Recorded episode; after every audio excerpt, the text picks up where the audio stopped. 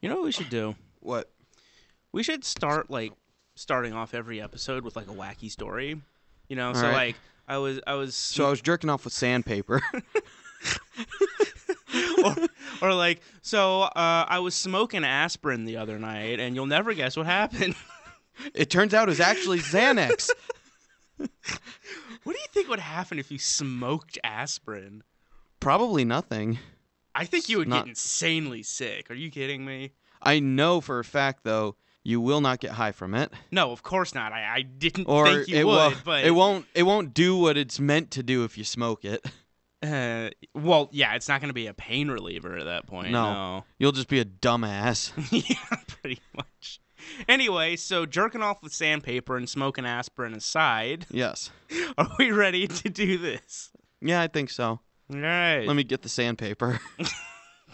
Hello, and welcome to the official Watts Podcast, episode 6. How's it going?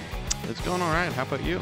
Yeah, it's going good. We've got some shit to talk about. Yeah, it's going. That's what matters. We actually got quite a bit to talk about this week. Yes, we do. We've got, the Oscars, not the least of which. Yeah, the nominees, not the winners yet. Yeah, the Oscar nominees, which they just released sort of right after we recorded last week. That's going to be a heck of a discussion, I think, between the two of us. But for now, let's start with what we've been watching. What you got? I have watched a total of one thing again. Okay. This is going to be a short segment then. Yes, yeah. Yes, it is. The movie Jigsaw. Mm. And I don't want to get into it too much because this is a whole nother topic for a whole different, video or podcast or whatever. Mm-hmm. Well, which saw is that? How many is that? That's the eighth one? That's the eighth one. Jesus, it's a soft... Fucking Christ. Yeah, it's supposed to be a soft reboot of the series. Yeah, which... Really, do we need to reboot Saw? Honestly, no. There have been... God. Within the context of the Saw universe or whatever, the Saw series... There have been 3 decent films. The first one, the third one, and the sixth one. Okay, yeah. And they're still not good movies. The first one's at least interesting. From sort of a...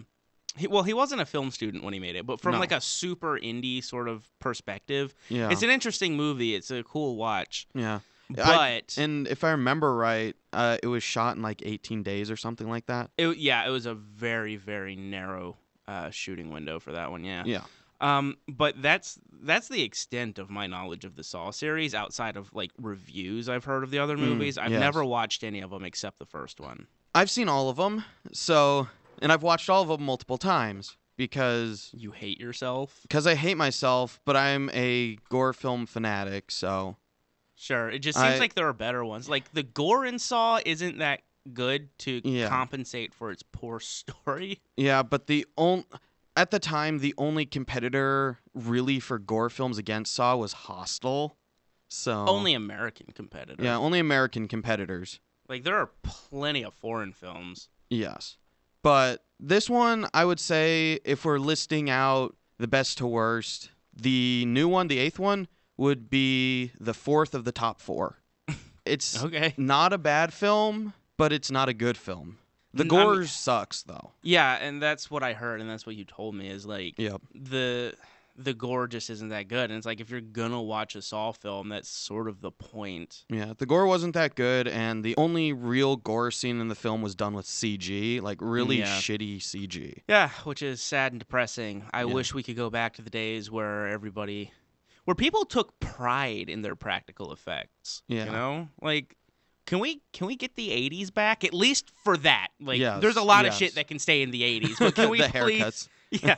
But can we please get back, pride and practical effects? I mean, seriously. Where's our Tom Savinis, man? Right? But, yes. So, the movie was all right, despite, some of the bigger YouTube reviewers who reviewed it. Mm-hmm. I don't want to go calling anybody out, but one of them said it was a shitty film and recommended Happy Death Day instead. Okay, which I haven't seen either. It's probably one of the shittiest films of last year, even in terms of slasher movies. So the reviewers, I think, are being kind of unfair to it, and the movies they usually recommend you see instead in the same vein are pretty shitty, is my point. Mm-hmm. But it's a movie I'll say, if you're a fan of the first one, go ahead and see this one. It won't impress you, but you won't come away feeling like shit after watching it. It won't impress you, but it probably won't piss you off. Yeah. All right.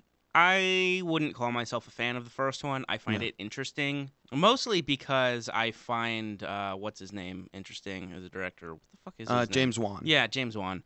James Wan is a director that I have an interesting relationship with. Watching relationship, clearly. I don't know the guy, but Devin, we all know you're sleeping with him. But yeah, like my respect for him just sort of either goes really high or drops really fucking low, depending on his latest film. He's very hit or miss. Yeah, he really is. Like, Saw was intriguing. Death Sentence is fucking amazing. Death Sentence is great. Dead Silence, I think that was a puppet one, was fucking terrible. That was, that movie's awful. Yeah. Insidious is fucking god-awful. The Conjuring's really good. It's really good. Conjuring 2 is good. Conjuring 2 is good.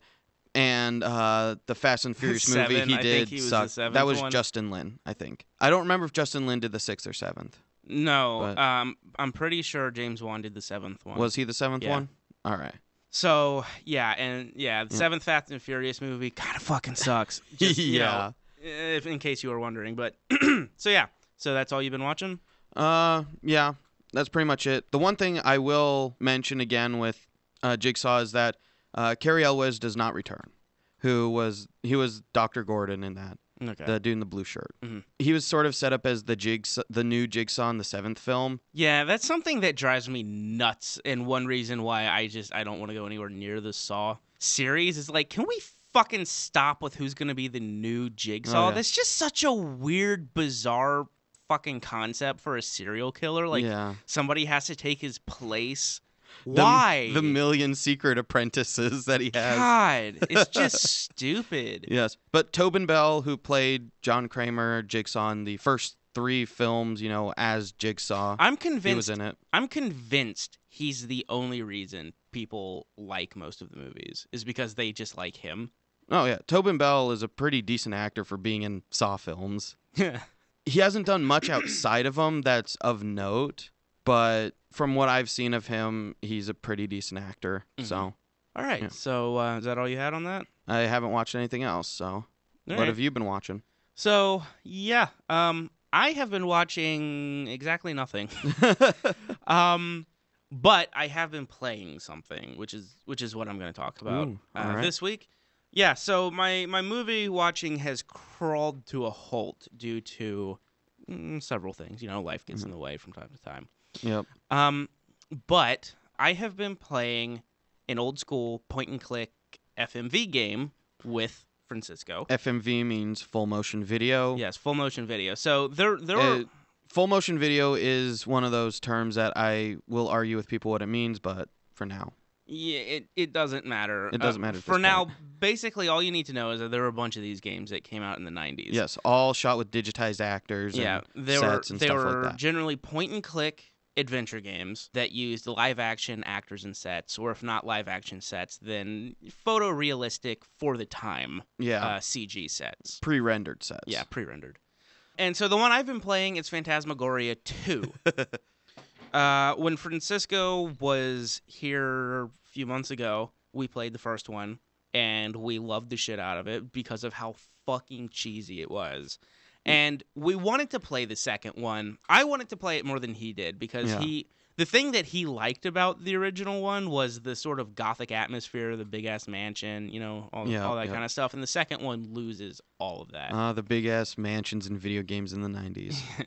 The CG big ass man. Like, if you want to talk about CG sets, holy God. Yeah.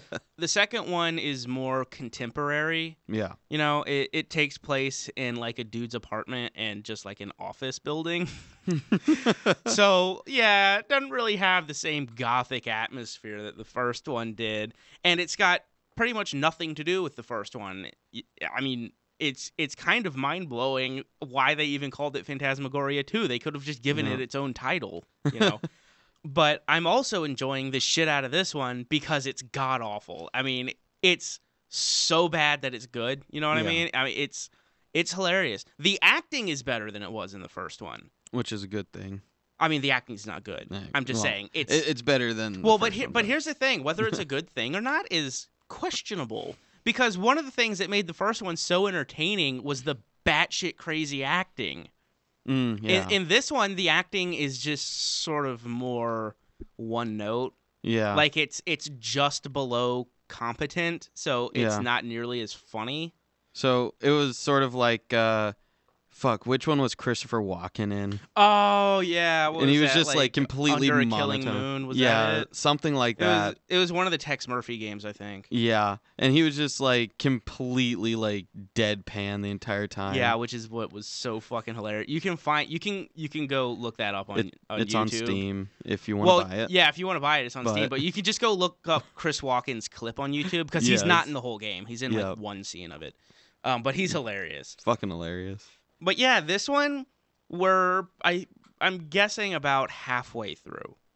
So it's only been like it's a horror game, horror in air quotes, right? Yes. But so the horror elements have been very sporadic and middling, but I'm loving the subject matter where it's just like it's basically a schizophrenic guy getting into BDSM and that's the game. I mean, and it's shocking too because the game has no story. Oh, so it's Hellraiser the game. Yes, it is. No, that's not even. I said that when we were playing it. It's fucking Hellraiser the game. I fucking love those games though because they're just fucking ridiculous. Yeah, like Phantasmagoria 1 and 2, which I've played. Yeah, but like the thing is, I say it's about a schizophrenic guy getting into BDSM. I mean, you can get all kinds of things in your head of what that story could be, right? Yeah. Except that there isn't a story. It's just there's a guy who's basically schizophrenic, and then there's a girl who's into BDSM that he likes. The game gives you no direction. It doesn't tell you what you're supposed to be doing. There's no reason why you're doing anything. You're just sort of walking around, clicking everything on every screen until something happens. That sounds like a 90s point-and-click game. Not all of them were that bad, though. I mean, the first Phantasmagoria wasn't that bad. The first Phantasmagoria gave you a direction. It had a story. You know, you understood generally what you were supposed to be doing. Yeah. You know, and the game was figuring out how to do it. Yeah. This game, you don't even understand generally what you're supposed to be doing. It's just, here's a guy. That's the game. Here's a guy. Now do stuff. You know what I mean? Like, yeah. That's as far as it goes, and you're just left to like guess at what you're supposed to be doing, which I guess is kind of interesting in the fact that you don't really know where the story's going to be going because there isn't a story. So it could just be any fucking shit could just happen. Yeah. You know what I mean? Like you could finish this chapter and then the next one you're just going to see him strapped to a bed with his dong hanging out. And somebody beating the shit out of him, and you would go, no, I this makes sense to me in this game. Yeah. You know what I mean? So would you say the best way to play that game is come up with what the story is in your head and sort of go with it? That's pretty much what we're doing. Yeah. Like the story that we came up with while we were playing it is that this is a guy who's just trying to live his life, but then woke up one day to find that he's being controlled in a computer game. Right? That sounds like that fucking Hellraiser movie, Hellworld. And so, like, because he just keeps doing stuff that any normal human being would be like, why the fuck is that guy doing that? So to us, even he is like, why the fuck am I doing this? It's because we, the player, are like telling him, yeah, go fuck with the cops. You know? Even though that's what the game wants you to do, like it really is just like no human being on Earth would do the things that this man is doing in this game. Oh, so it's like me playing a Telltale game. Yes. All through the fucking Walking Dead game, I just wanted the main character just to turn around and dome the little girl. Unfortunately, that was not an option. Yeah. But, yeah. I've been really enjoying it because it's cheesy and weird, and I will always have a love in my heart for FMV games. You know, like Phantasmagoria 1, Gabriel Knight 2, because the first one and the third one aren't FMV. No. The Tex Murphy games. There was a new Tex Murphy game.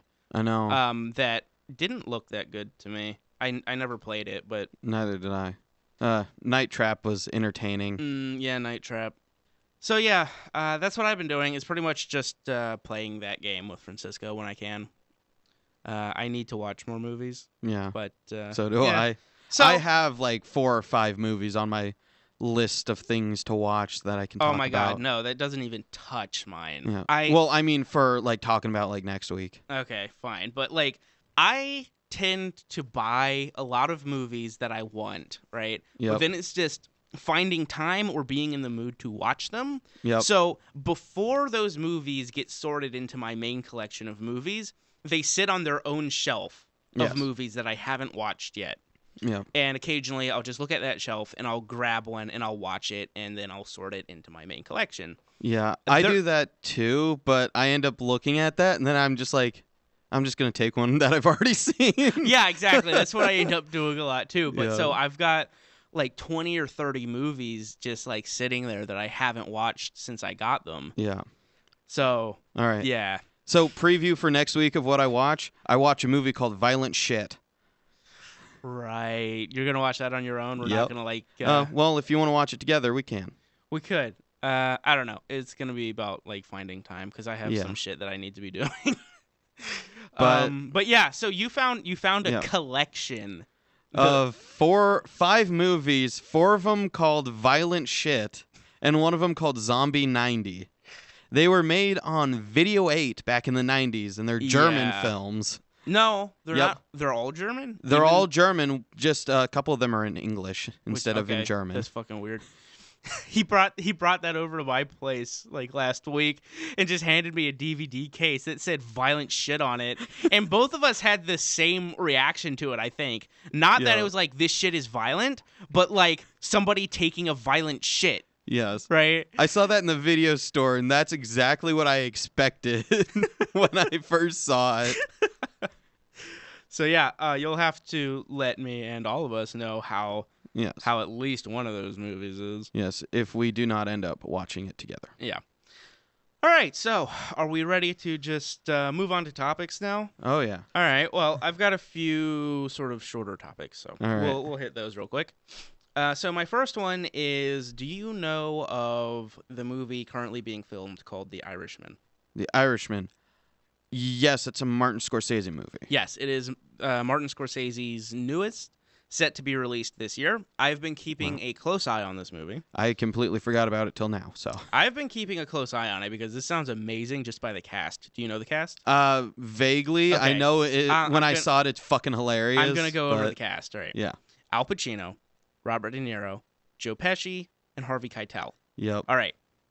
Holy fuck. Like, just Al Pacino and Robert De Niro in a Martin Scorsese movie, like, you have my money right there. Yeah. Oh, that gets me super hard.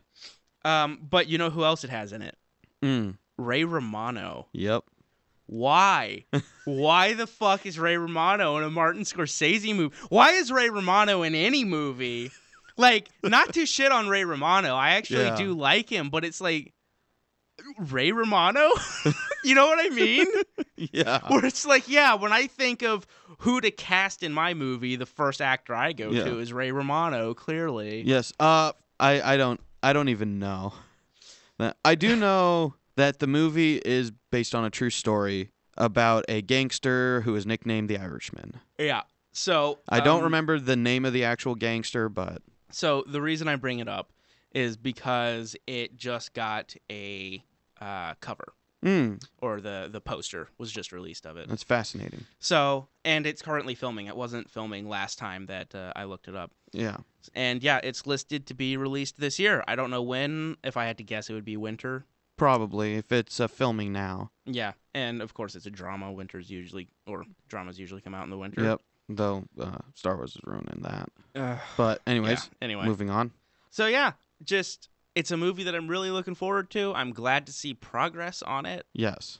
And yeah, we're going to be keeping an eye on that one. Yeah, I remember seeing that on Scorsese's IMDb like 2 years ago. Yeah, it's been up there for a long time. Yeah. Yep. So I'm glad to see it actually moving. Exactly, cuz when I first heard of it, I was like, yes, have my money. Yeah. Cuz the cast has been listed there for that 2 years as well. Mm-hmm. So yeah, exactly. Like the cast has been locked in to that cast for a really long time, and it's going to be really interesting to see Joe Pesci in a movie again. Yes, I haven't seen him for a long fucking time. I know, and that's kind of sad because I like him in films. Yeah, I like him a lot. Joe Pesci's great. Yeah. All right, so my next topic is something else that happened literally the day after we recorded last week. All right. Which is, God, I'm not going to be able to pronounce this name. Sorry if I butcher it. All right. I'll try and help you. Sergei Mikhailovich Eisenstein. Let me see that. It is a Russian name. Yes. Sergei Mikhailovich Einstein. That's what I fucking said. Eisenstein. Yeah, Eisenstein, not Einstein. Yeah. Yeah. Fuck. Yes, he's the Russian cousin of Albert Einstein. No, okay. I tried my best. Sergei Eisenstein. Yeah, whatever. Do you know who he is? No. Okay. You might actually after I go over this. So, it was his birthday on the 22nd, and he is was a filmmaker. Mm. Born in 1898 and died in 1948, which only made him 50 years old. Yeah. But he is one of the most influential filmmakers and was one of the first. Now that I'm thinking about it, I do recognize his name. I think you'll recognize one of his movies. All right. He was also one of the first film theorists ever.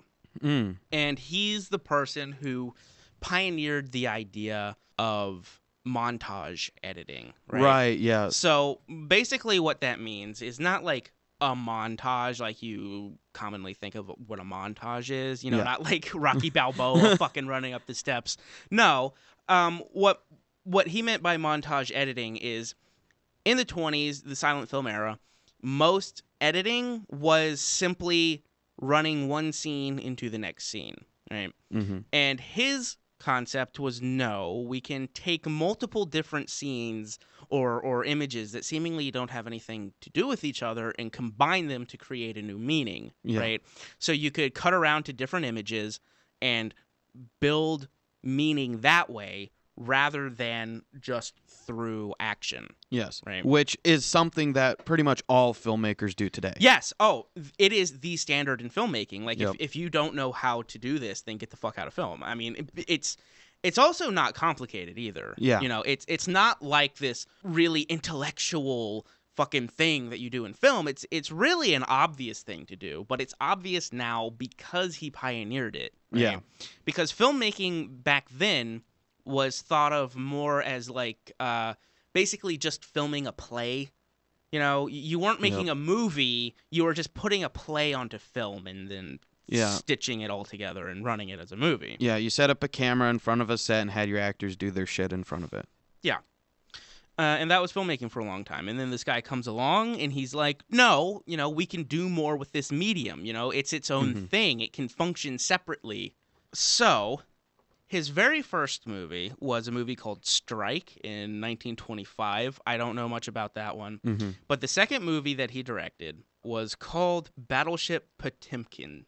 Oh, I've seen that one. Okay. The thing about Battleship Potemkin is it has one of the most famous cinematic scenes ever in it, at least among scholars. I use that word unpretentiously, you know what I mean. Yeah. People who study film. It's got an incredibly famous and incredibly influential scene in it, which is the scene on the steps, right? Mm-hmm. Basically, in the scene, it's people fleeing from a battle, you know, and they're all running down the steps. And a couple things here. One is, he really showed the trauma that the people were going through.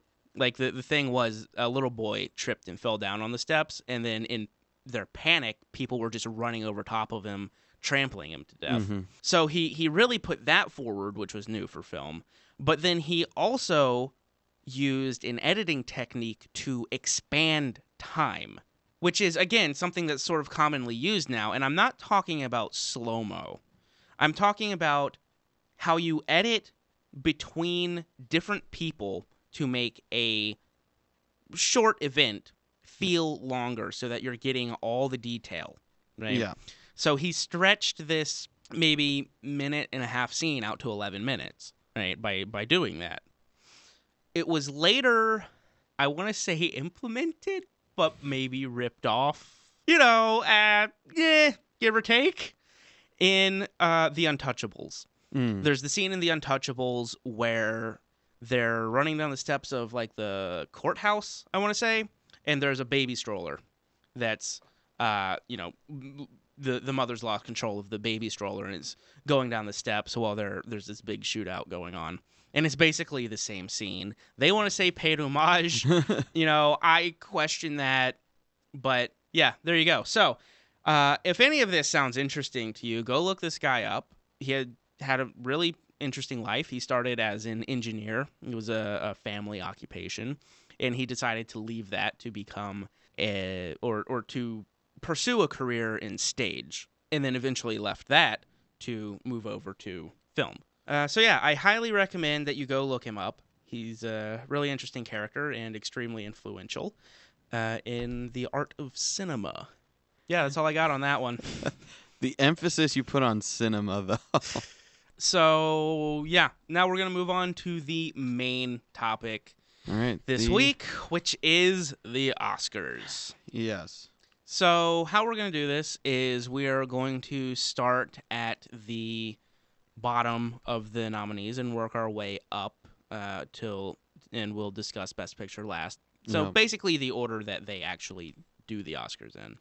And we're not going to talk about every one of them. You know, we're going to hit the categories that we care about, or if there's a movie in there that we specifically have something to say. Yes. So we're going to skip makeup and hairstyling, and we are going to go to film editing. All right. So what are the nominees there? Okay, so the nominees for film editing are Three Billboards Outside Ebbing, Missouri. I don't even know what that movie is. Well, Ebbing is a city in Missouri. Yes, thank you. But, yes. Okay, so the movie is a kid goes missing in Ebbing, Missouri. They start putting, like, the picture up on billboards, and then the town gets pissed at them for doing that. That's as far as I know about the movie. Okay, so you haven't seen it? No, right. I have not. It looked kind of garbage, but it has Woody Harrelson in it. That's not saying much. Yes. I like Woody Harrelson, but I mean, come on. He's done some garbage. Natural Born Killers. Yeah. Anyways, continuing on. So, so that's the first nominee for film editing. Then we have The Shape of Water, I, Tonya, Dunkirk, and this is the one that pissed me off, Baby Driver. Basically, if Dunkirk doesn't win this category, I'm going to be pissed. Yeah. It basically comes down to that. I haven't seen I, Tonya. No. I want to see The Shape of Water, but Baby Driver? Are you fucking kidding me? Baby Driver. And Baby Driver was nominated for a lot. Yeah. It's ridiculous. Like, that is not the movie that you expect to win Oscars. No. Nor is it the movie that should. No. And I think the only reason it's even on the list is because of how much, when they were marketing the movie and all that, they talked about the editing was fucking this kinetic driving force. So that's the only reason, because people remember that marketing. Yeah, exactly. They remember the marketing, not the movie. Because if you watch the movie, it's not. I mean, the editing in that movie is incredibly bland. All right, so moving on to Best Visual Effects. Now, I noticed they don't separate in distinction between visual effects and special effects. Yeah, well, I think you mean practical. Because they're both special effects. Yeah. For those who don't know, visual effects, CG, pretty much. Yep. If it's done on a computer, it's a visual effect. If it's done in person on the set, it's a practical effect. Yes. So, Best Visual Effects, War for the Planet of the Apes. And that makes it quite a bit since that was pretty visually impressive. Yeah. I finally watched it. Oh, you did? Yes. Just briefly, what'd you think about it? Briefly, I thought it was a very interesting movie. It was a lot better than I was giving it credit for based on those around me telling their reviews of it. And I definitely think it was a good end to the trilogy. Okay. It sort of maybe had the you know, where it wanted to go muddled a bit, you know, between being a prequel to the first Planet of the Apes movie and doing its own thing. Yeah. What did you think of that chunk of the movie where there was basically no dialogue? That was the fucking best part of the movie. Yeah. All right, so best visual effects. War for the Planet of the Apes, Star Wars: The Last Jedi, because of course, Kong Skull Island. I mean, I guess the effects were... I mean... Kong looked so dumpy, though. His proportions were fucking bizarre. And which was done on purpose, I found out. Okay, he still looked dumpy and stupid. I know. I guess the only reason I would even remotely put it towards that category is the amount of texture detailing that they put into it. But that's the only reason. Otherwise, it looked awful. I would put the next nominee in there above Kong Skull Island, which is Guardians of the Galaxy 2.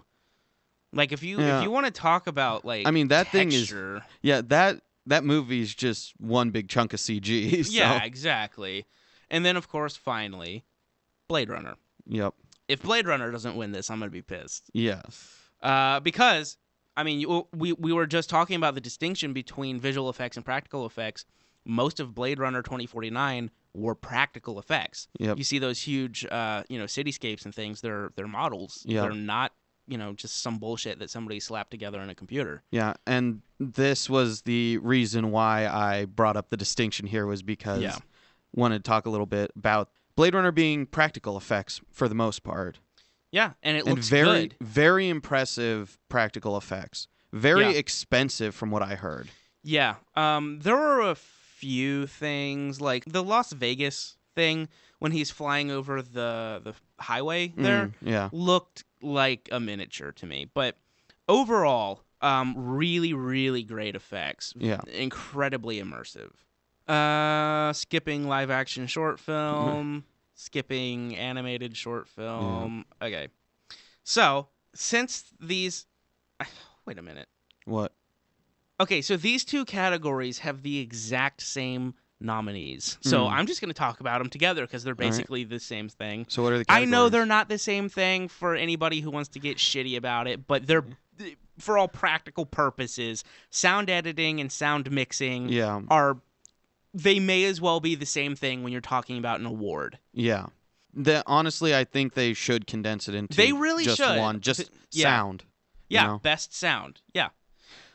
So the nominees for both of these categories are exactly the same. So Star Wars: The Last Jedi. Of course. Shape of Water. Dunkirk. Blade Runner 2049. And fucking Baby Driver. No! Okay? No. Not Baby Driver. Yeah. I swear to God. Cut the shit. I don't even remember. I think, is that the only two that Baby Driver has, or does it have more? No, I think it has more. Oh, God. Yeah. So, for this one, I was sort of debating briefly in my head, like, Blade Runner or Dunkirk? Yes, I'm going through that myself, looking at the list. I have to go with Dunkirk. Mm-hmm. I think Dunkirk kicks Blade Runner's ass when it comes to the sound. The sound in Dunkirk is intense. I mean, the sound in Blade Runner is amazing, right? Mm-hmm. But the sound in Dunkirk is just on a whole other level. It's intense. I mean, I saw that in the Arizona Mills IMAX screen. So did I. The sound on that fucking thing, like when the bombers flew overhead, you ducked in the theater. It was incredible. I can never give Dunkirk too much praise as a movie. So, we're going to skip costume design. I'm basically just going to say that Beauty and the Beast was nominated for costume design. Which, I saw that. What the fuck ever. Yeah. That whole movie just looks like people playing dress up. Yeah. If you want to give that an Oscar for best costume design, whatever. Yeah. I mean, what about Dunkirk? Like, I mean, honestly... I don't know that I would say Blade Runner for costume design, but Dunkirk? No, like Dunkirk for sure. You're designing an entire era, and they did it really well. Yep. They did it really accurately as well. Yeah. The uniforms were great. So, best cinematography, we have The Shape of Water. Yep. Mudbound. I don't know what that is. I have no idea. Dunkirk, Darkest Hour, and Blade Runner. I wanted to see... Darkest Hour. I didn't get around to it. Same. So, again, And I haven't seen Shape of Water. So again, this one comes down to between Blade Runner and Dunkirk. Yeah. And in terms of cinematography, like, that's a hard one, because on a technical level, I mean, Dunkirk kicks Blade Runner's ass. Yeah. But on an aesthetic level, Blade Runner is stunning. Yeah. That is one that I toss up in my head, and I won't be mad whichever one between the two wins that. Yeah. If I'm going the unbiased route, I think I would have to give it to Dunkirk. Like, I think it edges Blade Runner out by just a hair. Mm. But the reason I want it to go to Blade Runner is because cinematography is the only what I would consider, like, majorly important Oscar that Blade Runner was nominated for. Mm, yes. And that's, I guess, spoiling a bit the later list. Yes, it is. But I just... it's frustrating. Me. It's frustrating, and we'll talk about that more when we get up the list. Because holy shit. So yeah, that is the last category that Blade Runner was nominated for. Yep. And that pisses me off. I thought I'm wrong. It was nominated for one more, which is production design. Oh, so yeah, but still, like, yeah. So production design, Shape of Water, Dunkirk, Darkest Hour, Blade Runner, Beauty and the Beast. Mm-hmm. Yeah, I would have to give it to Blade Runner. Yes, for sure. 100%. So, Best Original Screenplay. 3 Billboards Outside Ebbing, Missouri, The Shape of Water, Lady Bird, Get Out, and The Big Sick. We're going to be talking about Get Out in a little bit. Yes, we will. And yeah, I haven't seen most of these, but I wanted to bring this up because it's noteworthy in that Blade Runner... is missing. Is missing, yeah. Best Adapted Screenplay. Mudbound, Molly's Game, The Disaster Artist, Call Me by Your Name, and Logan. So this is interesting. People are really fascinated that Logan was nominated for an Oscar. People are, like, really excited about that. I think it's mainly because a superhero movie was nominated for something. Yeah, exactly. For something outside of, like, special effects. Yeah. So I have not seen most of them. I saw Logan, but I can't really compare it to Disaster Artist. Between those two, I would have to say Disaster Artist, just because it's a much better story. Yeah, and that's the thing, is, like, people loved Logan. There's stuff about Logan that I like. Yeah. But in all honesty, like, it's not very well written. Yeah, it's something where... I very much enjoyed it when it came out. You know, it was something, I guess, a bit different, but the more I look back on it, the more I start finding more problems with it that I just blatantly ignored when it first came out. I think that's true for most people. Like, there's a lot of fucking problems in that movie. Yeah. Which is why that's why that movie drove me nuts when it came out, is because I wanted to like it. Mm-hmm. And, like, there were things that I did like about it, but the things that were so annoying that I didn't like about it were outweighing them. Yeah. All right, so moving on, skipping Best Animated Feature. No, not skipping Best Animated Feature, because this is fucking stupid. All right. So Best Animated Feature, Loving Vincent. I don't know what that is. No clue. Ferdinand. Haven't seen it. Yeah, that's the movie about the animated bull. Oh, right, yeah. I wanted to see it, but I haven't. It looked interesting, but not interesting enough for me to go out and see it in theaters or anything. No, I'm not going to see it in theaters, no. Yeah. I mean, I'll probably go and rent it sometime. The Breadwinner. Coco, of course, because every fucking Pixar movie has to be nominated. And are you ready for this final one? I'm not, but lay it on me. Boss Baby.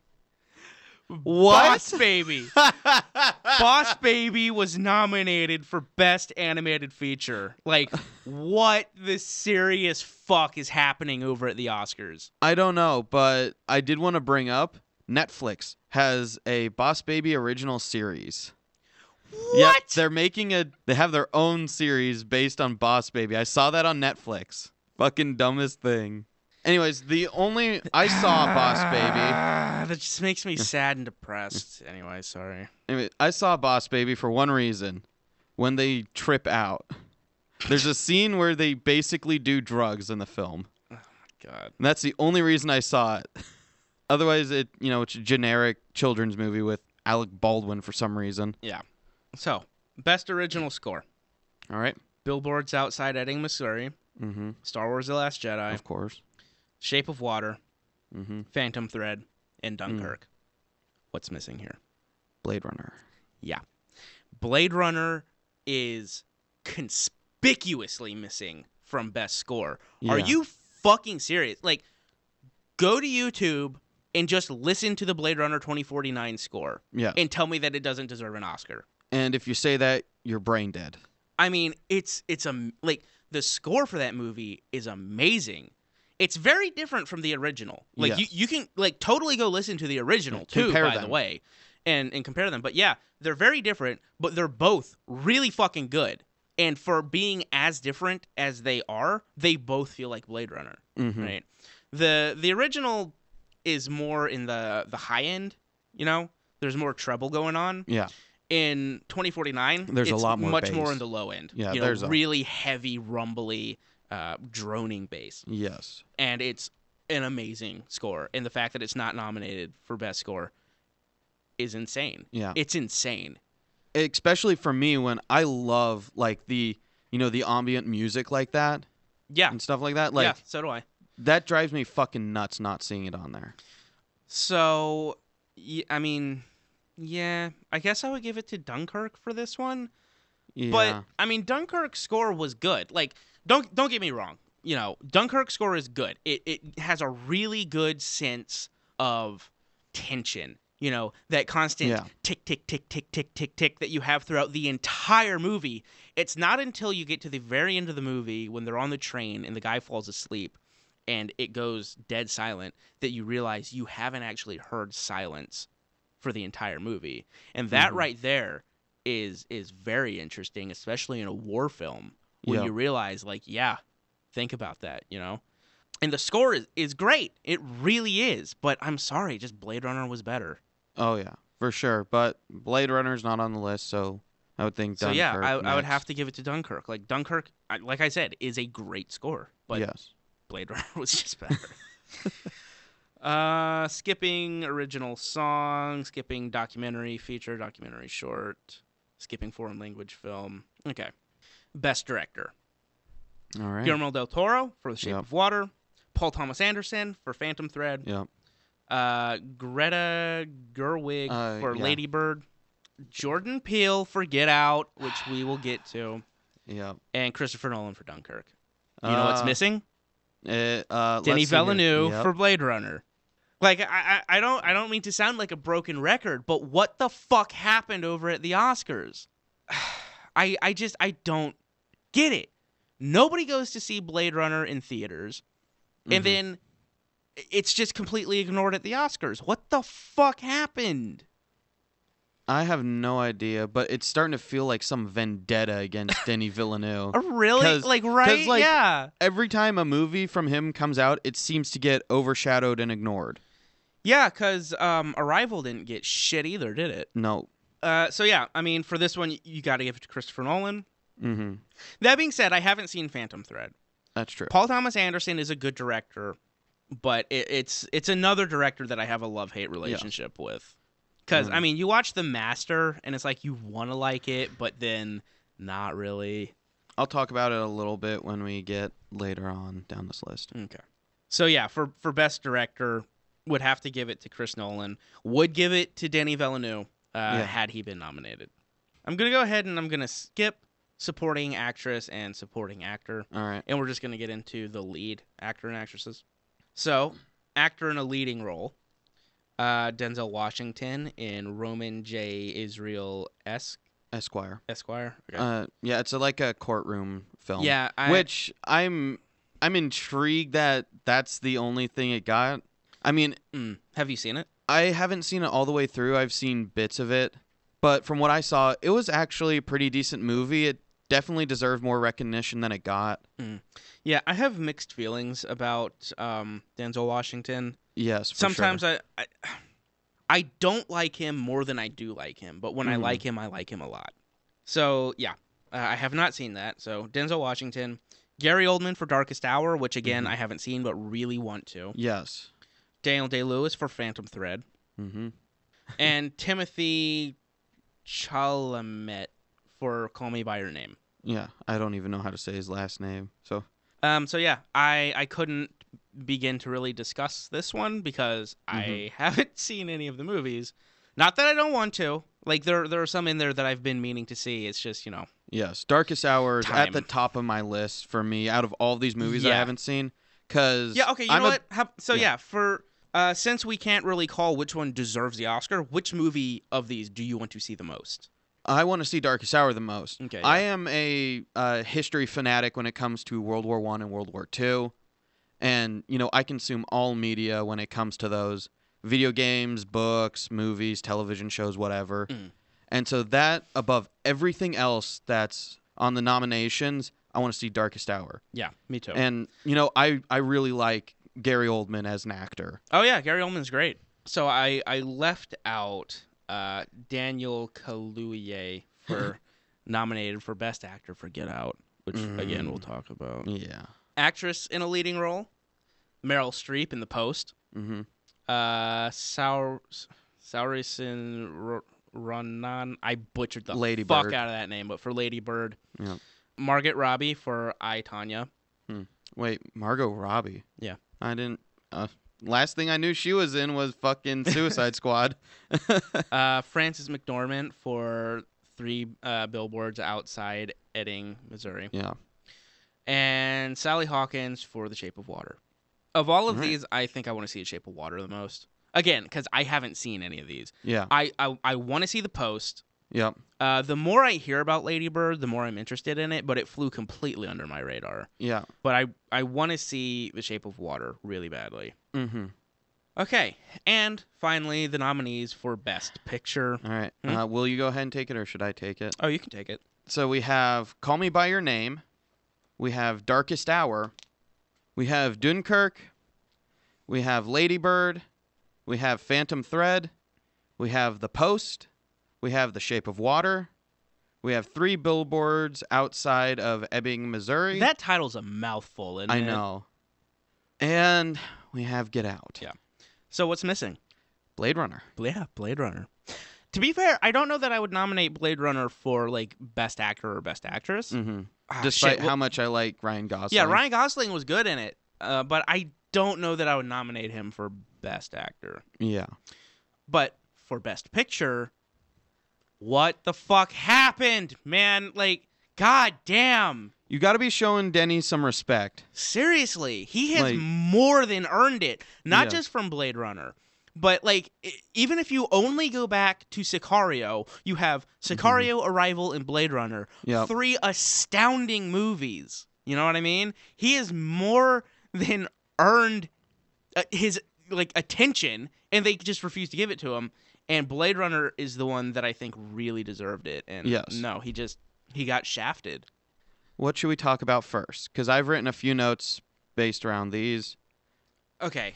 I'll let you pick, because you know what I want to talk about. Yes, so I do. I'll let you pick. All right, so before we get into that, because I know how that conversation is going to go. Yeah. It's a good one to end off on. We'll start down my list of notes. I wrote down some for a few of the movies, but we're going to start with The Post. Okay. It is Spielberg, right? Yes, it's a Spielberg film starring Tom Hanks. And Meryl Streep. Great cast. Yes, it's about the Pentagon Papers leak. Yep. It's interesting because, like most, you know, based on true story movies, it's fairly inaccurate. The Post, being the Washington Post, was not the first to leak these. Mm-hmm. It was actually the New York Times and all that. But aside from that, I did find something very fascinating looking through the trivia of that. Okay. From the script to the film was 9 months, like, to the completed cut. That's quick. Yeah, it was shot in 2 months, from May to July of last year. And then the full edit was done, the complete edit, 2 weeks. I mean, yeah, that's fast, but that doesn't really surprise me. I mean, you have Spielberg, Hanks, and Meryl Streep. Like, all 3 of them know filmmaking in and out. You know what I mean? When you get a team like that together, you're going to go fast because everybody knows what needs to happen and they're all good at it. Yeah. I want to see The Post a lot, but I've also become rather disenfranchised with Spielberg as of late. Yeah. His dramas have been hideously boring. Yeah.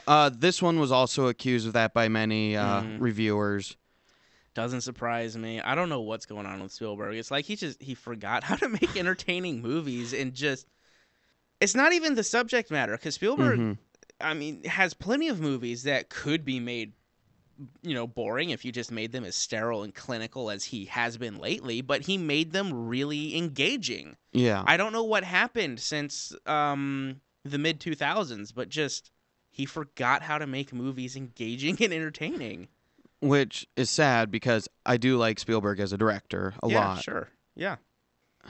I mean, aside from that, there wasn't too much interesting about that movie that I could find, aside from, I guess, like, little pieces of trivia, like I guess Tom Hanks and Harrison Ford had a falling out over this film.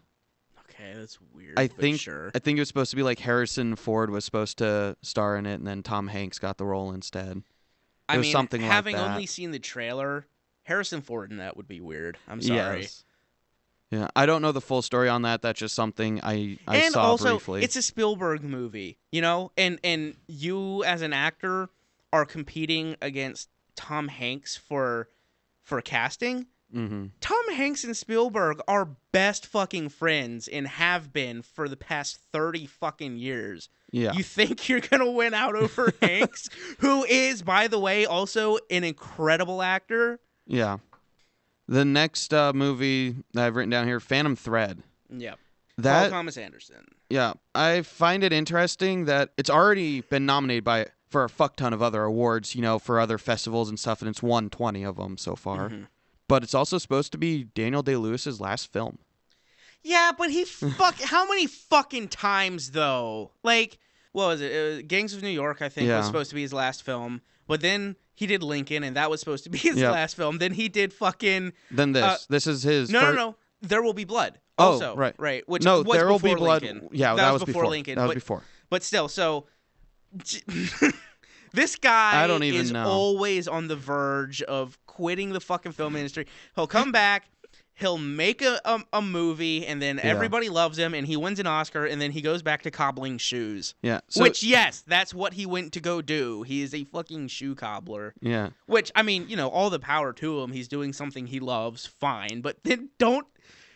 enough with the shit. You know what I mean? So, like, either you're acting or you're not acting. So, don't keep telling me you're leaving and then you fucking come back in 5 years and you're like, hey, I'm here just to steal the Oscar. Peace out, bros. Yeah. So do you think we're going to see him in another film in like 4 years? Yes. Because that's been There Will Be Blood. Then 4 years after was Lincoln. Now this is 4 years after, 5 years after that. No, I guarantee you this is not his last movie. Like. Yeah, I mean, this is a guy who loves acting. I don't know why he keeps wanting to leave. Fuck if I know, but I thought that was pretty funny. Yeah. Well, the only other note I have on this is that this is the first film that Paul Thomas Anderson's done that's set primarily outside of his home state of California. Mm. I just thought that was interesting. All of his other movies have been... I guess that is true, yeah. All of his movies sort of take place in California, yeah. Yeah. All right, next thing, Lady Bird.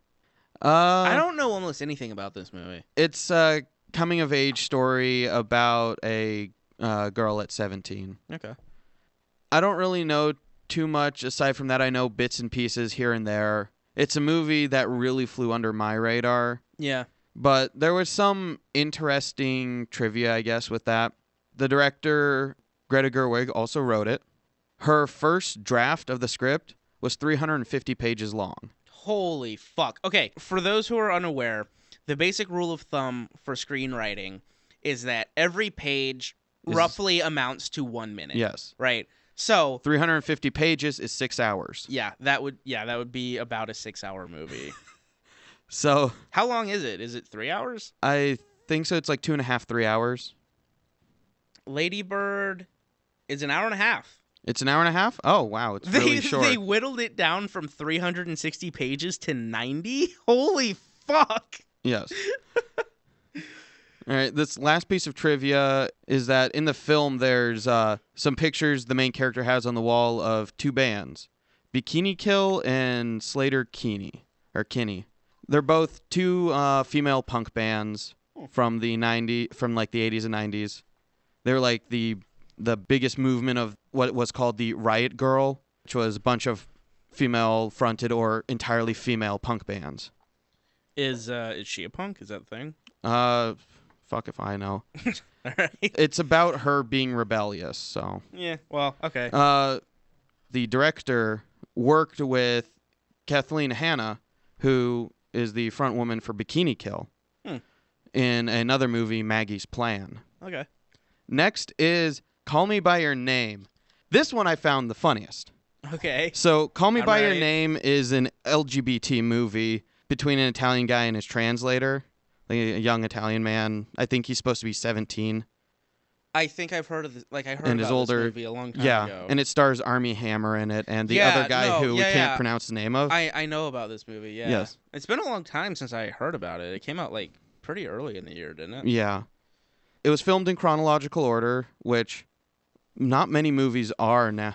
No, not many movies ever were. Yeah, like, or even silent films weren't generally filmed in chronological order. Yeah. It's all down to what locations you can get when and for how long. So, like, you can't film in chronological order most of the time. It's cost prohibitive. Yes. So this one was filmed, I think it's like 90% in chronological order. Mm. This one was weird. It's the film has a dedication. Okay. To Bill Paxton. One of the producers on the film, their husband was like best friends to Bill Paxton. Okay. So it was like their tribute to him. I thought that was weird to have included. That is fucking weird, yeah. Because he died, like, I think a couple months before the movie wrapped. Okay. There's a scene where the two characters are supposed to be, rolling on the grass making out. All right. And that's the only rehearsal they did. Did somebody have, like, a horrific allergic reaction? No. So when they were rehearsing, they had chosen that scene at random. Okay. To rehearse that. And so they were rehearsing that, and the director came over and told them it should be more passionate, get more involved. And so they're rolling on the grass and making out. And when they finally stopped, they're like, okay, I think we're done rehearsing. They looked up, and the director just walked off. They were just alone there, just rolling in the grass, making out. Oh, that's great. Yeah. Right. I was hoping the story would take a very different turn, like they got way too into it and just started like taking their clothes off. Right. No, but this next point gets very close. Okay, I'm ready. There's a scene that I guess is recognizable called the peach scene, where the main character uses a peach to jerk off. Essentially, like he fucks the peach. Sure. Well, the director I must see this movie now. The director, Luca Guadagnino. Fuck if I know how to say his name. Well, yeah, just go with it. The director, to actually see if that was physically possible, used a fucked a peach. Oh, God damn it.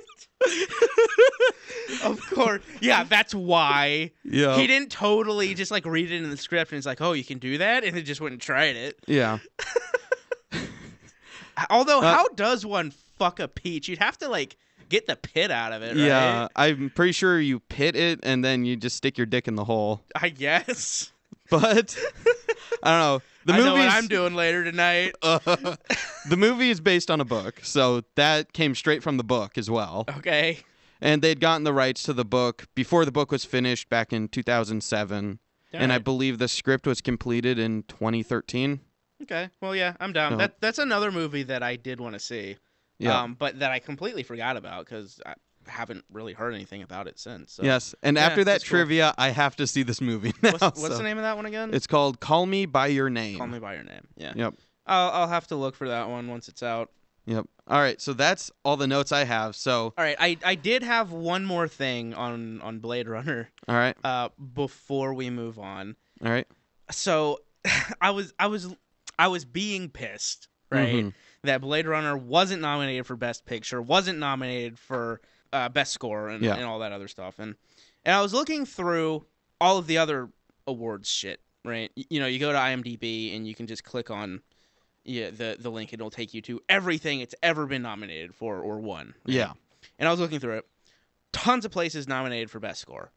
So that's awesome. Yeah. But I'm looking through and I'm like, fucking nobody nominated Blade Runner for best picture? Like, are you fucking kidding me? Like, almost nobody. What the fuck is wrong with this world? And I'm scrolling through and I'm like, oh, there's one. Are you ready? Yes. Blade Runner won best picture. All right. At the IGN Summer Movie Awards. Oh, IGN was the only one who nominated it? IGN Summer Movie Awards, and it won. I mean, at least it won, but IGN. Like, why? I mean, like, fine, somebody recognized it, great, but why IGN and why only IGN? What the fuck is wrong with this world? And we're about to discuss more about what's wrong with this world as we move on to our final topic of the Oscars, Get Out. Yes. Do you want to start or should I start? You can start. Okay. Do I have to? Yes. All right. So we talked about Get Out at one point. Yes. Second episode, the year-end roundup. Yeah, that's right. And we shit on it then, and we're going to shit on it now. Yes, yes, we will. So, Get Out. I thought it was like this flash in the pan, you know. It struck a nerve politically. Yeah. And so people just sort of liked it because of that and regardless of everything else. But to see it nominated for Best Picture blows my mind. Like, we're going to nominate an overtly racist movie for Best Picture? Really? That's where we are right now? Like, what if this movie had been made from the opposite perspective, right? And it was a black family that was turning white people into slaves, and it was all about how black people are evil and how white people are good. Yeah. If that movie had been made, first of all, the director would have been assassinated. Oh, yeah. And then if it had been nominated for Best Picture, there would be massive protests at the Oscars, right? But because it's the other way around, and it's basically white people are evil and black people are good, suddenly it's nominated for Best Picture, and everybody's like, yeah, great. You know, this movie deserves it somehow, even though underneath the political bullshit, it is a bland, generic, completely ordinary thriller, not even well made. And the problem is, what really pisses me off is you can't even talk about this. Like, how many people do you think are going to hear this and just call me a racist? Oh, plenty. And that's what the problem is. It's like you can't even talk about it without being called a racist or a white supremacist. Like, oh, you know, you just want white people to be the heroes of every movie and black people to be the villain. No, I want neither to always be either the hero or the villain. Yeah. They're just people, you know? Can we please cut the political shit and stop making racist movies, whether it's racist towards black people, towards white people, towards Mexicans, towards anybody else. And for the love of fuck, when one gets made, stop praising it, right? Like, just because it's racist against white people, you know, people are like, oh, we have to like this or we'll be called racist. And that's exactly what's happening. And I think even the last time we talked about this, I compared it to Brokeback Mountain. Yes. Where it was like, if you dared to say that you didn't like Brokeback Mountain, oh, suddenly you're a homophobe, right? It's the same fucking thing with Get Out. And it pisses me off to no fucking end. It really does. I think this was a time coming because people have been primed by some of the other movies that have come out that have been in the same tone but to a lesser degree. And okay. Yeah. Before we get into that, what I want to also make very clear is I do not believe that Jordan Peele is racist. I think that this movie is just a product of the current political atmosphere. Like, I'm not trying to accuse Jordan Peele of of being racist. Gordon Peele. Gordon. What's his fucking name? Jordan. Jordan, sorry. I'm not trying to accuse Jordan Peele of being racist at all. I don't think he is, legitimately. I'm not a huge fan of Key & Peele, but I've seen some sketches, some stuff that they've done on race, it's, you know, etc. And I've never been like offended by any of it. I never got like that sort of vibe from them. I think that this movie is just a product of the current political environment, and I think that he made it with that in mind and didn't give any thought to the other side. Right? Yeah. So I don't think he's racist. And to what you were saying is that audiences have been primed. Yeah. I kind of get that. There've been a couple movies that have come out like... The one I want to bring up is the remake, I guess you could call it, of Birth of a Nation. Okay. I was going to bring that one up last. All right. Because we have... I think there were two others, and I don't remember the name of one of them, but there's... There's also 10 Years a Slave. Yeah, 12 Years a Slave. 12 Years a Slave, sorry. Which was a good movie, by the way. That was actually a really good movie with a few sort of quirks, shall we say. Like, you know, why the fuck is Brad Pitt just like a magically nice white man? Yes. A little bit weird, but I mean, he's whatever. Not a magically I'll nice take white it because the movie is really good. Yes. And there was another one that I do not remember the name of. It's going to piss me off, but whatever. It doesn't matter. Yeah. But then we had the remake of Birth of a Nation. So how into that do you want to get? Not too into that. Do you want to talk about the original? Let's briefly just gloss over the history of it, of the movie. And all right. So the original Birth of a Nation... It came out in 1925. Silent film. It was a silent film. It was the first epic ever made, as far as I know. Yes, which is kind of weird because it was a Ku Klux Klan funded film. Yeah. Yep. Yeah. And so, it was like 4 hours long too. Yes, it was 4 hours long, and there weren't any black actors in that. Actually, it was a bunch of white people dressed up. To black look face. Black. Blackface, yeah. And weirdly enough, it ended up just sort of being there for the time, from what I remember. Yeah, from what I know, like, in the time that it was made, it wasn't, like, hailed as, like, a great movie. No. Other than the fact that it was, like, this big war epic. Mm-hmm. And, yes, it was a war epic. It was about the Civil War. Mm-hmm. And it showed warfare and all that kind of stuff. So it, you know, but it's even talked about now in, you know, in historical context and all that. But it's discussed now amongst filmmakers in a positive light, aside from the racism, right? They discuss the filmmaking in a positive light, not the subject matter. Yes. Because the subject matter, it definitely within film history classes and stuff like that, and just filmmaking classes. Yeah. The first thing I think that all the teachers say is, we're going to be talking about this movie. It's extremely racist. We do not condone the racism. Yeah. And of course, neither do we. We don't condone the racism either. No. Like, it's fucking horrible. But in terms of filmmaking, for the time, it was incredibly impressive. Yes. Now we shoot forward to, was it 2016 that it came out, or 2015? Yes, it was 2016, I think. Okay. So they remade it. Yes, and... Okay, first of all, my question is, who the fuck looks at that movie and is like, we should remake that? Yeah. What brain does that fucking come out of? I mean, honestly. I don't even know. I remember when I first heard about it, we were seeing a movie, and it was one of the fucking posters in the theater. And I looked at him like, what the fuck? Yeah. And so what we should say is it was remade, and it was just as racist, except in the opposite direction. Yes. It was extremely racist towards white people, but it had a flare-up of, you know, you can't say anything about the filmmaking because you're racist, but it more or less flew mostly under the radar. Actually, I heard it get called out quite a bit. It has a really low rating on IMDb. And I heard it get called out quite a bit. If you go look at Rotten Tomatoes or you look at IMDb, there's a good chunk of people going like, what the fuck is this?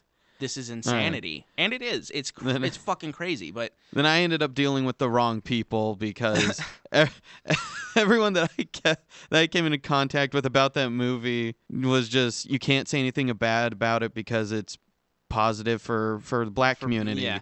I mean, all you have to do, like, if you haven't, go watch the trailer for the 2015-2016 Birth of a Nation. Yeah. All you have to do is see the trailer, and your mind will explode. It's ridiculous that this movie was allowed to be made. It's insanity. Especially, like, I mean, if it had any other title, I think it would have just pretty much been just, you know, forgotten. It would have been forgotten, but it's like... The only reason it's ever remembered is because it has the name Birth of a Nation on it. You remade an overtly racist film into a second overtly racist film. Yeah. Good for you, I guess. And Birth of a Nation, the remake, is what made me not want to see 12 Years a Slave. Yeah. Because I looked at the trailer for 12 Years a Slave, and I was like, God damn it, it's going to be another preachy nightmare that just wants to tell me how shitty white people treated black people, you know, as if we don't all already fucking get it. And so it took me a long time to see 12 Years a Slave, but I'm glad that I eventually did. Yeah. Because 12 Years a Slave is a good movie.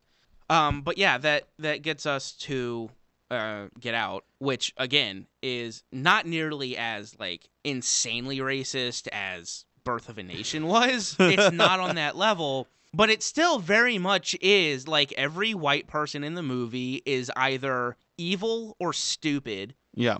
And you even get that from the trailer. Yeah, you do. That was the thing. It's like, I saw the trailer and I was like, come on. Like, this is what we're doing. Yeah. You know, and people came to me and they were telling me, like, no, like, we swear, you know, like, yeah, we know that's how the trailer came off, but the movie's not like that. And so I was like, and then the movie was like that. Yeah. I was like, okay, so I'll give the movie a try. And it fucking was like that. Yes. But yeah, like, the movie is confusing too. Yeah. Like, not on a surface level, like, you get it, you know, the white people are turning black people into robot slaves, fine. But when you actually try to break down the logic and how they're saying it's happening, it's batshit crazy. Mm-hmm. It's crazy. And then, of course, the overall message being that, look how badly white people treat black people. And it's like, what decade are you living in? Yeah. I mean, yes, there are still problems. But then deal with those problems.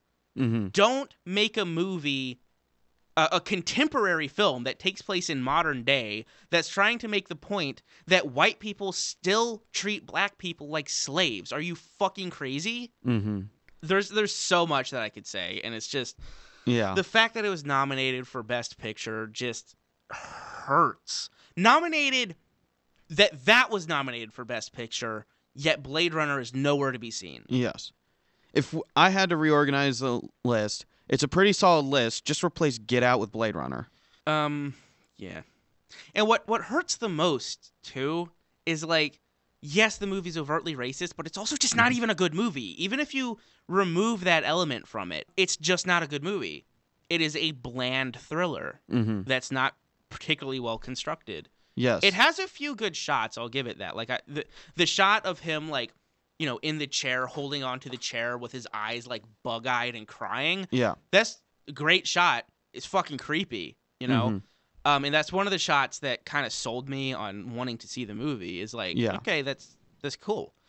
But then you watch the movie and you're just like, what the fuck is happening here? Yeah, and I mean, aside from the few shots that are good, it's really bland in the filmmaking and cinematography. It really is. There's nothing special about the movie whatsoever. Yeah. Even, like, the writing outside of the racism is just terrible. Yeah, no, the dialogue is awful. Yeah. I mean, in a way, you could almost even compare it to, like, the Stepford Wives, now that I think about it. Yeah. I mean, it's just, yeah. I want the movie to just be ignored. Yeah. Like, it deserves to be. You know, it's... Like, I would have forgotten about this movie, except that it keeps being brought back up. Yes, it just, you know, they keep shoving it in our faces. This is not a movie that I want to keep harping on about. It's not worth it. No. You know what I mean? But because it keeps getting shoved in our faces, people keep bringing it up, it's starting to piss me off that people either don't see it for what it is or don't want to see it for what it is. Yeah. I don't know which it is. Maybe it's a combination of both, but it's ridiculous. It's completely ridiculous. Mm-hmm. And being just, yeah, I mean, I'm going to start repeating myself now, but just being nominated for Best Picture instead of Blade Runner is just mind-blowing to me. Yeah. I will never understand. All right, so that is our rant, I think. Yeah, Did you have anything else to talk about in terms of the Oscars? There isn't really too much aside from that that's interesting about the Oscars this year in general. Yeah, there's really not. Like, the only two movies that I was really interested in were Blade Runner and Dunkirk. Yeah. And Dunkirk seems to be doing okay, at least in terms of nominations, but Blade Runner just got completely shafted. Yeah. All right, so if that's all we got on the Oscars, then I think we're going to move on to our suggestions for tonight. Oh, boy.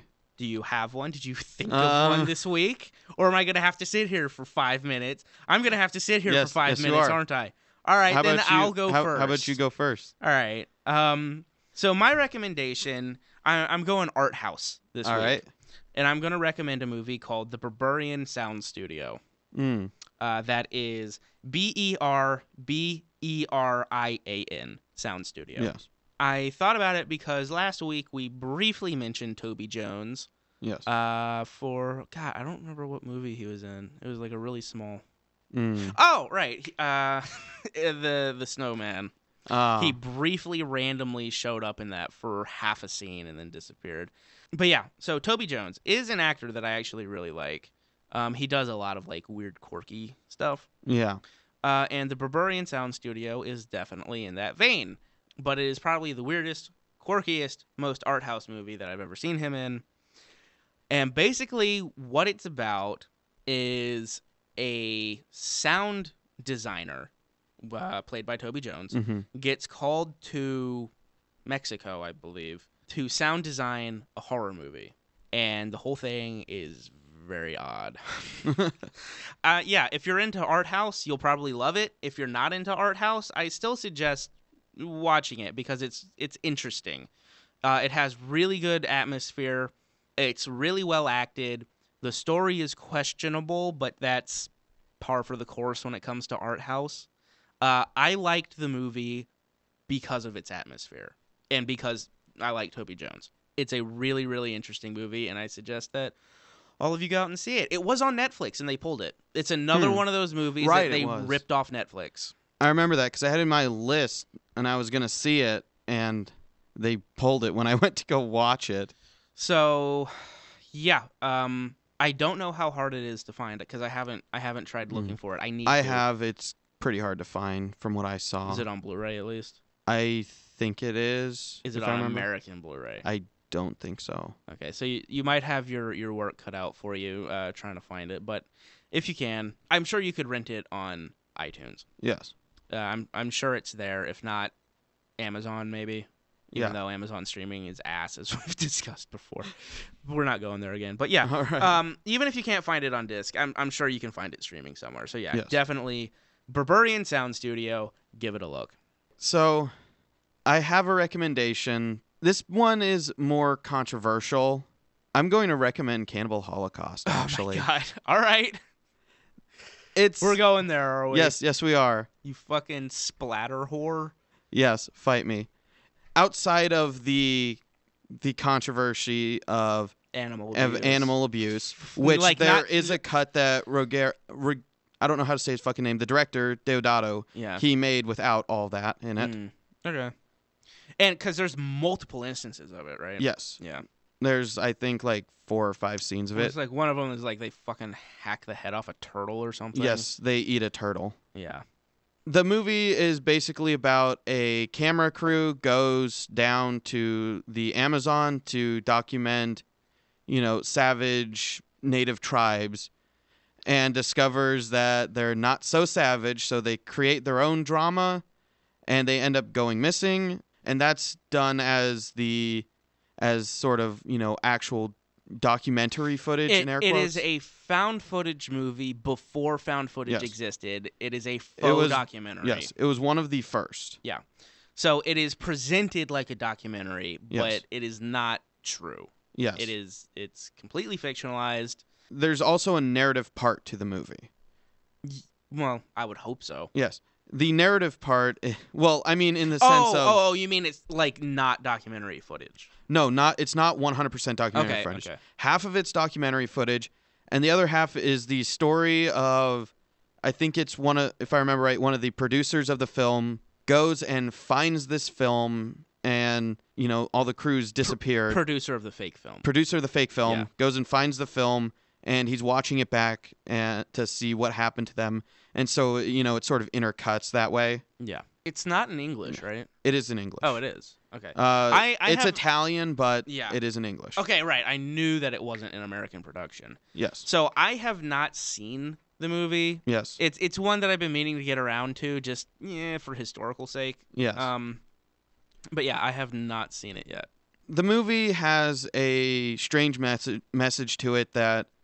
It's hard to watch the animal abuse in it, but that is part of the message of what is civilization, are we the savages or whatever. Mm. And that was done at a time when it wasn't cliche to have that message. Sure. I really have a hard time with like the animal abuse. Yeah. I really do. But the filmmaking's really well done. I will need to give it a look, and I will watch the original cut, not the one without the animal abuse. I'll suffer through that. Yeah, I'll bring it by sometime. So tell me what kind of releases it has. Is it on Blu-ray? Is it a good transfer? It is on Blu-ray. It is a pretty solid transfer. Okay. It has a special edition. It is not through Arrow. It is through Grindhouse Releasing, the original company. Okay. It's got a fair amount of features on it. It's got both versions of the film. It's got a lot of commentaries, and that's the kind of release. It's you can probably find it fairly cheap on DVD if you wanted to go that way. It should be fairly easy to find, right? Like It's not a rare movie. No, it's not. It's finding I guess if you're going into a brick and mortar store, you got to find a store that will sell it. Yeah, because the cover art's pretty. Yeah, you're not gonna find it in like Walmart or Barnes and Noble or fucking. Any of those other stores. You'll probably have to order it online, but that being said, it's not rare. No, it should be on Amazon. It's like $25, $30. Yeah. All right, so I'd say that about wraps it up for episode 6 of the Watts Podcast. Thank you for joining us, and we hope you found some of this informative or interesting, and if you're mad at us because we didn't like Get Out, I don't know what to tell you. Suck a dick. Or disgusted that I recommended a movie with animal abuse in it. Yeah. Plenty of reasons to hate us. Yep. I hope you enjoy doing so.